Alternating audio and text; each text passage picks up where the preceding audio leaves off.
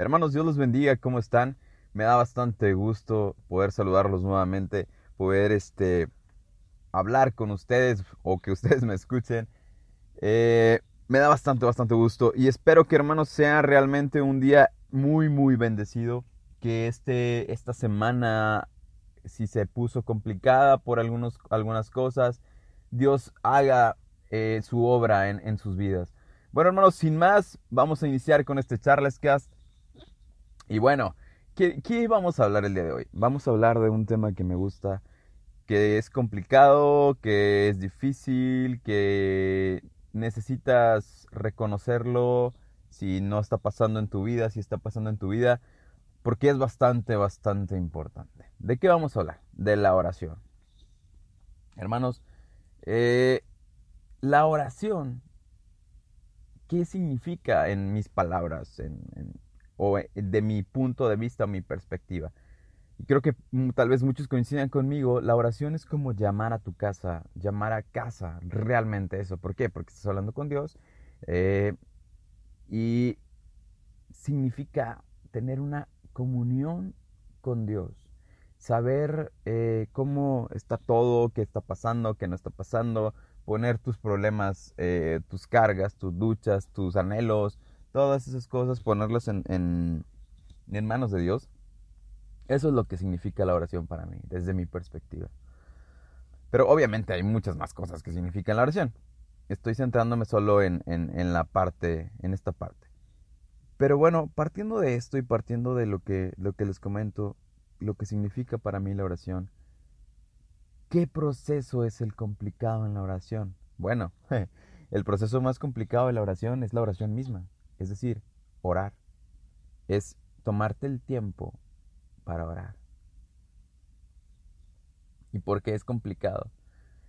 Cuando nosotros regularmente, bueno, cuando llegamos al Evangelio, nosotros somos completamente nuevos y no sé si tal vez Dios te trajo con algún milagro, con alguna cosa que pasó en tu vida, con algo así, eh, o simplemente llegaste es muy común que las personas empiecen con mucho fervor y a eso muchas personas le llaman, ah, estás en el primer amor y espérate que se te pase y no sé qué. Eh, y muchas personas, eh, pues sí, inician orando bastante, inician este, ayunando, haciendo todo, todo, todo, todo, lo que realmente nunca deberíamos dejar de hacer, pero inician así. Y dicen, ah, Dios, este, ayúdame con esta cosa, ayúdame con aquello, ayúdame con... Y cuando toda su vida se estabiliza, aparentemente, las personas dejamos de orar. ¿Y por qué digo dejamos, hermanos? Porque esto no es un problema o no es una cosa que le pase solamente a, a las personas nuevas, también nos pasa a los que ya tenemos un poquito más de tiempo en el Evangelio. Y esto es independientemente de que si tienes un cargo, de que si eres un líder, de que si no eres un líder, que si nada más eres un miembro de la iglesia, que si eres, no, lo que sea, eso pasa indistintamente. ¿Por qué? Porque somos humanos. La oración es como Imagínate que tienes eh, alguna competición o practicas algún deporte, pero no vas a los entrenamientos. Muchas veces, muchas veces te va a alcanzar para, tal vez, no sé si juegas fútbol, meter uno o dos goles, tal vez con, con esa, eh, con eso que ya traes, con ese empuje que ya traes. Pero al final si tú, si tú sigues sin entrenar, sin correr, sin hacer, te van a empezar a venir las lesiones y ya no te vas a poder levantar y posiblemente pierdas la temporada de juego, por poner un ejemplo. Es igual en la oración, hermanos. Muchas veces pensamos que solamente debemos orar cuando tenemos un problema, cuando hay una necesidad, cuando hay algún anhelo, un sueño que queremos cumplir y no es así. La oración, me atrevo a decir, es la cosa más importante de un cristiano. Es lo más importante. ¿Y por qué es lo más importante? Es lo más importante porque cuando nosotros estamos orando, vamos sabiendo y vamos viendo cómo es que Dios quiere que las cosas pasen en nuestras vidas. Dios nos va previniendo de todas aquellas cosas que pudieran estar eh, pegándonos a nuestra vida. Dios va corrigiendo todos los, eh, ¿cómo podría decirle? Podría decirte, las conductas que debemos de eliminar a través de la oración y cómo. puedes decir, oye, es que yo me pongo a orar y la verdad es que nunca Dios me habla. No. Es que el problema es que todos creemos que, con muchos creemos que la oración es a veces ida y vuelta, o sea, es decir, yo, con, yo hablo, Dios contesta, yo hablo, Dios contesta. Y sabes que a veces Dios también se queda en silencio. Dios también se va a quedar en silencio. Dios se va a quedar porque es parte de la prueba que estás teniendo, que estás pasando. Es parte de, digamos, el examen que te está poniendo Dios. Y debes de continuar. Es como cuando hacemos dieta y no vemos resultados hasta un mes o dos meses después, pero te estás empezando a sentir un poquito diferente y te estás empezando a sentir mejor, pero no ves resultados. Solo, solo tú dices, ah, creo que me veo más delgado, pero las demás personas dicen, ¿cómo que te ves más delgado? Estás igual. Eso es igual o muy parecido al decir, pues es que yo estoy ahí, estoy orando, estoy dedicándole tiempo a Dios, pero nunca escucho su voz. ¿Te sientes diferente? Es la pregunta. Pues sí, sí me siento diferente, siento que me siento más tranquilo, siento que Dios va conmigo, pero nunca escucho su voz. No, pero el que no la hayas escuchado no significa no la vas a escuchar pasado mañana, o mañana, o al rato, o ahorita. Ese es el asunto de la oración. Ahora, ¿por qué, por qué insisto en esto? Hay muchos ejemplos, muchísimos ejemplos de por qué debemos de orar. ¿Y qué pasa cuando no oramos? Hay bastantes ejemplos. Por citar algunos, eh, y poniendo un poco eh, parafraseando la, la, la, escritura, eh, primero es, primero es, por, es, es necesaria la oración por la razón de que nosotros tenemos que estar preparados ante lo que vaya a venir mañana, pasado mañana, en un mes o algo así. Debemos de saberlo. ¿Por qué? Miren, la primera cosa es, a ver, ¿qué estás haciendo con tu vida? ¿Por qué es importante la oración? Bueno, si ponemos la parábola de las diez vírgenes, unas de ellas, algunas dijeron, ah, pues con este aceite nos alcanza, otras fueron prudentes y dijeron, no, hay que estar llenando esa, vasija de aceite, hay que estar llenando la lámpara, perdón, la lámpara de aceite. Pero otras dijeron, no, con esto me alcanzando. Y es igual. Unas se mantenían en oración, velando y orando, esperando, esperando, esperando, esperando, esperando, esperando, esperando. Y que llegara su Señor. Y las otras, pues decían, ah, pues aquí tenemos un poquito de aceite. Aquí tenemos un poquito de aceite. Y, oye, ¿me puedes dar un poco de aceite? No, no te puedo dar de mi aceite porque pues me va a faltar a mí después, mejor ve y cómpralo, ve y por él y tráetelo y ya tú vas a tener también aceite. Eso es como cuando decimos, oye hermano, es que fíjese que tengo muchos problemas, oye pastor, tengo muchos problemas, oye pastor esto, oye pastor aquello, oye, oye líder esto, oye, no sé. Y sí, las personas pueden orar por ti, pero si tú no oras por tus mismas cosas, va a llegar un punto en donde tal vez a la otra persona se le pasó a orar, o no necesariamente simple, se le pasó a orar por ti, no, no por él, sino se le pasó a orar eh, y ya no oró por ti o cualquier cosa, y se te va a ir acabando el aceite. Tú no puedes estar a expensas de que otros oren por ti, tú tienes que orar. ¿Por qué? Orar es como imagínate que pedir a alguien oración es, está correcto y está bien y que todos se unan contigo en oración está perfecto y que te ayuden para pelear por alguna cosa que estás pasando está perfecto. Pero, pero el punto aquí es, imagínate que desde esta perspectiva es como, ok, yo tengo que llamar a mi casa, tengo que llamar a mi mamá o a mi hermano o a quien sea y yo tengo que dar un recado súper importante. Ese recado súper importante ese recado súper, súper, súper importante va a llegar a través de intermediarios. Y yo le digo a, a, no sé, imagínense, le digo a un amigo, oye, ¿puedes avisarle a mi mamá esto? Y yo le digo, mamá, te quiero mucho, o papá, te quiero mucho, o a mi hermano, no sé, a mi esposa, o quien sea. Yo digo, te quiero mucho, pero mi amigo solo dice, oigan, este, pues dice Carlos que, que, les cae, que bien. No sé, estoy tratando de explicar algo. Es, es como usar un intermediario, el mensaje no va a llegar. Y a la inversa igual. ¿Por qué? Porque imagínense otra este, ahora este punto. Imagínense que alguien, eh, ustedes le piden oración a alguien y de repente alguien los ve quebrantados, en, eh, quebrantados, esos llorando y alguien llega y, y, ora por ustedes. Y puede ser tengan muy buenas intenciones, pero algo que no les gusta, que algo no le gusta de su actitud eh, de, de ustedes y él dice, ah, pues me dice el Señor esto.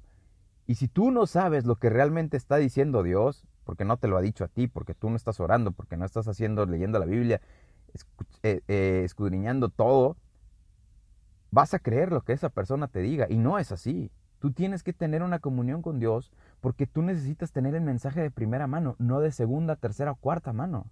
Es por eso la necesidad de la oración. Es por eso que tú tienes que estar velando y orando. La Biblia dice que estemos siempre velando, siempre dice velad, eh, velad, velad, velad. ¿Por qué? ¿Por qué es tan importante eso? ¿Por qué? Porque es la única forma que nosotros tenemos para tener una conexión con Dios más personal. Y el problema es que muchas personas o mucha gente siguen la creencia de que Dios no nos va a hablar. O, tienen que hacer oraciones estructuradas, porque si no hacen esa oración estructurada o leyéndola o no sé, cualquier cosa, no va a bajar la gracia de Dios hacia tu vida. Y no es así. Tú tienes que tener confianza a Dios, tienes que hablarle a Dios como alguien, a Jesús como alguien que vino a morir por ti, que conoce tus pecados, que conoce tus iniquidades, que tuvo las mismas preocupaciones que tú, que tuvo las mismas cosas que tú, que fue tentado en lo mismo que tú, pero sin pecado, obviamente. Y de esa forma te puedes acercar más como alguien que te está entendiendo perfecto lo que estás pasando, pero que también te va a dejar solo, aparentemente para ti. En algunos casos se va a quedar en silencio porque es cuando Él va a moverse. Es cuando Él está, está ayudando a que tú crezcas. Tú tienes que llegar y... ¿Cómo hablas? Muchas personas se han reído y me dicen, ay, claro que no, así no ora, así no se debe orar. Pero, hey, ¿ya lo intentaste? ¿Cómo? Imagínate que llegas a la, a, la casa y ve, velo así. Llegas a la casa y está, no sé, tu abuelo, tu papá, lo que sea, que, con quien, quien más quieras, o con quien más hables, o con quien más tengas confianza. Yo no, a mi papá yo no me podría acercar diciéndole, eh, Señor, este, ¿me podría permitir hablar con usted o algo así? Yo, en mi persona, yo lo que hago, ¿cómo estás, papá? Este, o les pregunto cómo le fue, o cualquier cosa. No es que yo me acerque con un protocolo. Sí hay protocolos de oración cuando se hace, se, hace digamos, este, una oración grupal, una oración de intercesión, una oración este, en algún grupo de oración o algo así. Sí, pero estoy hablando de la oración personal, de la oración cuando tú llegas, Dios, ¿sabes qué? Hoy fue un día horrible, hoy fue un día muy complicado, por favor ayúdame. Tú sabes lo que necesito, tú sabes lo que, lo que, lo que me está doliendo, tú sabes lo que me está matando en este momento, tú sabes de esta enfermedad o de este problema. Ayúdame, por favor, no tengo las palabras para decirlas, simplemente ayúdame. ¿Y sabes qué? Dios te va a escuchar, porque se lo estás diciendo con todo tu corazón, se lo estás diciendo como su hijo, como alguien que tiene confianza hacia Él. Olvídate de todas las demás cosas cuando estés en tu oración personal. Ora a Dios. Es una plática. Es hablar con Él y decirle, Señor, me siento triste. Y quedarte ahí y tal vez no escuches su voz ese día, pero vuelve mañana, vuelve pasado y Dios va a hablarte, Dios te va a decir, o dile Dios, ¿sabes? Me es muy complicado escuchar tu voz, pero por favor, pon las cosas que tengan que pasar para que yo entienda tu mensaje. Y Dios, ¿sabes algo? Dios va a hacer las cosas en ti. Dios se va a mover de una manera sobrenatural en tu vida. Pero pon en práctica eso. Porque como te decía al inicio, muchas veces pensamos que con ir a la iglesia los domingos, eh, con orar por los alimentos, con eso ya estamos del otro lado. Y no es así. No es así. Tienes que estar orando. Tienes que estar hablando con Dios diariamente. Decirle, Dios, por favor, pongo en tus manos este, este trabajo, pongo en tus manos este sueño, pongo en tus manos todo. Pero también aparte de todas esas cosas que estás pidiendo, dile Dios, ¿sabes? Gracias por morir por mí en la cruz. Te amo por eso. Eres hermoso, eres todo lo que necesito. Eres esa forma. Díselo a Dios. Y vas a ver cómo tu oración no se va a hacer tediosa, porque vas a estar hablando con un amigo.